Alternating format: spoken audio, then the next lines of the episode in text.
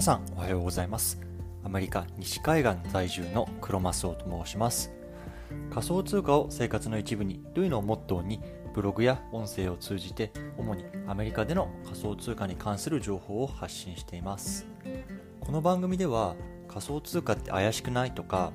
仮想通貨ってギャンブルだよねとかそんな風に考えてるリスナーさんが少しでもあ仮想通貨って面白いなと思ってくれたら嬉しいなと思っています。改めておはようございます。今日は8月20日ですね。金曜日の朝です。皆さんいかがお過ごしでしょうか？ということで早速今日の本題なんですけれども今日のテーマは NBA のスーパールーキーの契約金がビットコインで払われたニュースから想像する3つの未来ということについて話したいと思います。ちょっと長いタイトルなんですけれどもこのテーマについて少し話していきたいと思うんですね。で今回はビットコインって結局ギャンブルじゃないの？とか周りにビットコイン持ってる人いないしちょっと信用できないなとかそういうふうに思ってる人向けの内容になってます。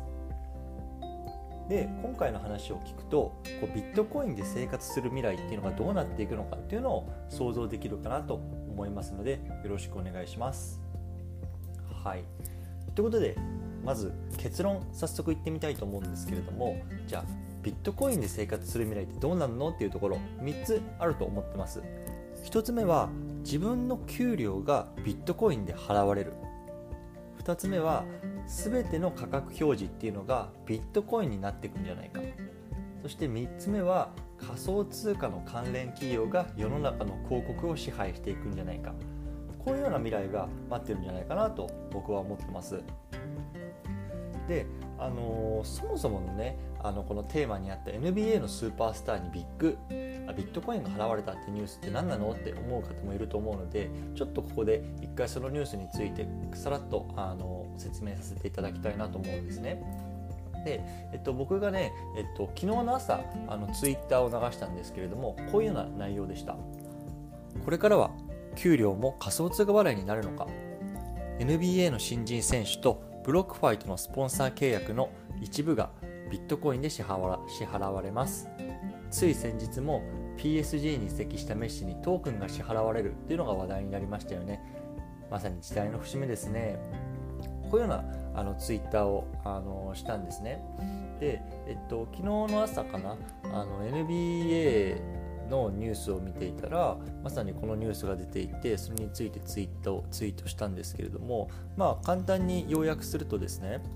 あの NBA っていわゆるアメリカのあのバスケのトップリーグですよねでまあ有名どころで言うとあのマイケル・ジョーダンとかがあのいたようなリーグなんですけれどもあそこで、えっと、今年2021年のドラフト会議でこう1位で指名されたこう大学生の大型ルーキーって呼ばれてるこのカニングハム選手っていう方がいるんですよね。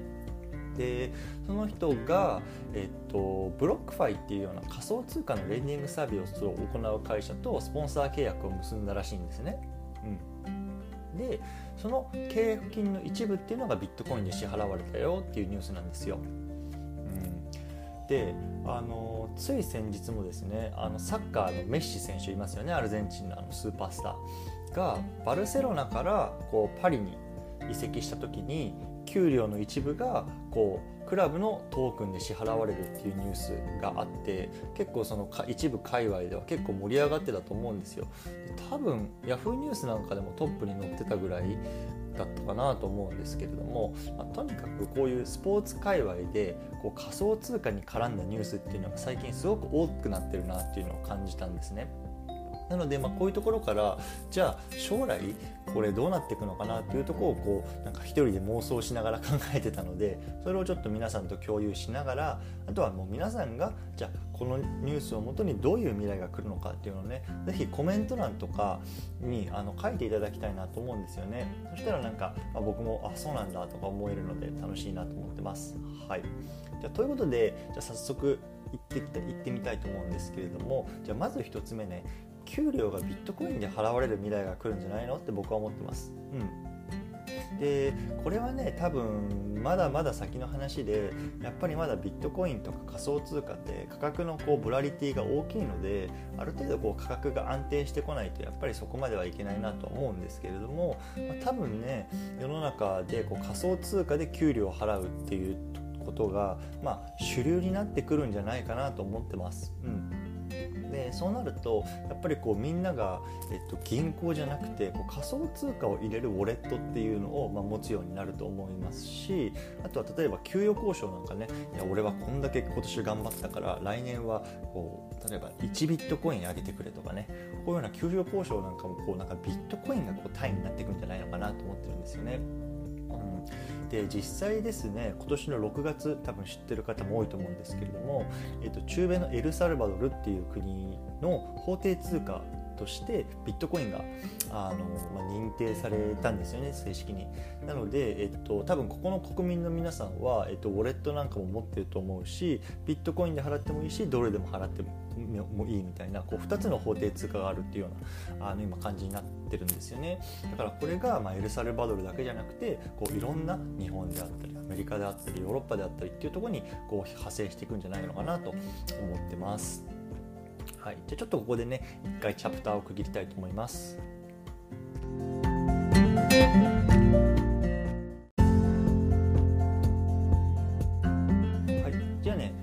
つ目なんですけれどもじゃあどんな未来が待ってるのかなっていうことでここはねその価格の表示っていうのがこうビットコインとか仮想通貨の表示になってくんじゃないかなと思ってるんですよね。でまあ、具体的に言えばじゃあ例えば近くのスーパーにじゃ魚買いに行こうとか野菜買いに行こうってなった時に今だとじゃあ、えーと、トマトは1つじゃあ1ドルですとかってなってると思うんですけどこれがじゃあトマトはトマトは1つ0.0001ビットコインとかねそういうような表示になっていくんじゃないかなと思ってるんですよね。うんで実際ね先月かなあのアマゾンいわゆる GAFA、GAFA って言われるアマゾンありますよね。あそこがこの仮想通貨払いを受け付けるっていうニュースが出たんですよ。で、まあ、実際これは、まあ、いわゆるフェイクニュースというか一応アマゾンの広報からはいやそんなあのニュースはありませんというかあの流してませんみたいな感じの公式のあの声明があったんですけれども、まあ、多分ねこれ嘘じゃないと僕は思うんですよね。やっぱりあのもう近い将来多分アマゾンとか、まあ、ウォルマートとか、まあ、楽天とか分かんないですけどやっぱり仮想通貨払いっていうのをこう受け付けていくようになっていくと思うんですよね、うん、だから、まあ、こういう価格表示がビットコインになっていくんじゃないかなと。でまあ、あの最初のこうスポーツの話にちょっと戻るんですけどこう選手の、ね、こう移籍金とか給与とかのね年俸とかの表示とかってもうぱビットコインになってくんじゃないかなと思うんですよね。例えば今じゃあ野球で言うとじゃああの巨人から阪神に移った時に移籍金がじゃあ運億円ですとかやっぱりあるじゃないですか。これがやっぱりそのじゃあ移籍金がじゃあ20ビットコインですとかね。なんかそれでおおすごいなとかあこいつの移籍金まだまだだなとか。もうなんかそういう単位がこうビットコインになってくんじゃないかなと思うんですよね。で、まあ、僕らの生活とかビジネスの関係でいうとあの取引先の交渉なんかもねこう仮想通貨になるとすごく楽だなと思うんですよね。で特にまあ僕なんかもこう日本とかアメリカの企業だけじゃなくて例えば中国の企業とかヨーロッパの企業とかとやり取りすることがあるんですけどあの共通の通貨っていうのがやっぱりないのでこういちいち為替換算とかしなきゃいけないんですよね。で例えば中国の人民元で作ったものをアメリカで売る場合っていうのはじゃあアメリカ人にじゃあこれがじゃあ分かんない30人民元ですとか言ってもは？ってなるわけですよ。まあ、そこでこうドルに換算した価格っていうのをこう改めて提示しなきゃいけないわけじゃないですか。それってやっぱりそのコミュニケーションコストもかかるし実際面倒くさいですよね。でもそれがこう世界共通の、まあ、通貨としてこうビットコインとかっていうなればじゃあ中国で1ビットコインなんだからアメリカでも1ビットコインだよねとかそういうような風になっていくと思いますし、まあ、これは純粋にいいなと思いますよね。うんでまあ、僕なんかの生活でいうと、実際にこう仮想通貨での支払いとかっていうのができるこうビザカードなんかもあ持っててこれコインベースっていうあの仮想通貨取引所が発行しているものなんですけれどもを使って払い始めてるんですよね。うんなので、まあ、こういうような生活っていうのがあの主流になっていくと思いますし、まあ、この実際のねカードについては、まあ、僕のブログの方でも書いてるんでちょっと概要欄に貼ってきますね。はい、で、えー、と3つ目なんですけれども仮想通貨関連企業が世の中の広告を支配していくんじゃないかと思ってます、うん、で例えばサッカーチームなんかねいろんなあのあると思うんですけどチームのこのユニフォームの胸に企業のロゴって入ってるじゃないですか。でこれっていわゆる世の中のトレンドの鏡だと思うんですよね、うん、で一昔前って日本の家電ブランドがこう胸をあのいっぱい埋め尽くしてたんですね例えばあの有名どころでいうとこのマンチェスター・ユナイテッドっていうイングランドのチームがこうシャープのねロゴをつけてたりとかするんですよね。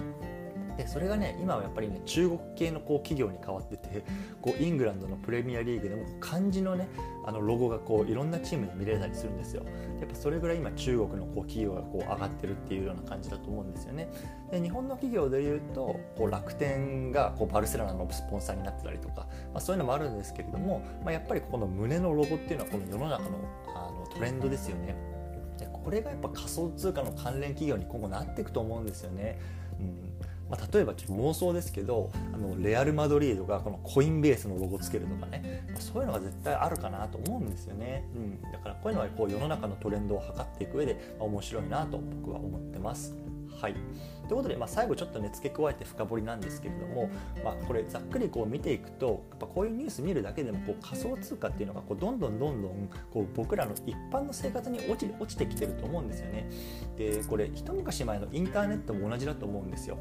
もともと例えばインターネットが出てきた1990年とかってこう企業間とか、まあ、いわゆる B2B の中でのものでしかなかったと思うんですよね。でそれは価格の面であったりとかあとはこう使いやすさの面とかでもこれがいつしかこう僕ら全員がこうアクセスできる状態になって今なんかこうお年寄りとか子供もねこうネットでこう YouTube 見たりとかこう LINE でこう FaceTime しながらこう孫と話したりとかしてるわけじゃないですか。でこう仮想通貨ってこうまさに今こう降りてきてるなっていう時期なのかなと思うんですよね。うんなのでこう今のうちにこう触って慣れておくとこうなんか後々良さそうだなっていうのが僕が思ってることです。はいということで今日はちょっとこの辺にして最後まとめようと思うんですけれども今日のテーマは NBA のスーパールーキーの契約金がビットコインで払われたニュースから想像する3つの未来ということでお話ししました。で3つの未来何なのかっていうと1つ目は給料がビットコインで払われるようになりますよ。2つ目は価格表示がビットコインになりますよ。そして最後3つ目は仮想通貨の関連企業が世の中の広告を支配しますよと。いうことでですね、まあ、今がそういうこう仮想通貨のがこう一般市民に降りてくる過渡期なんじゃないかなという話でした。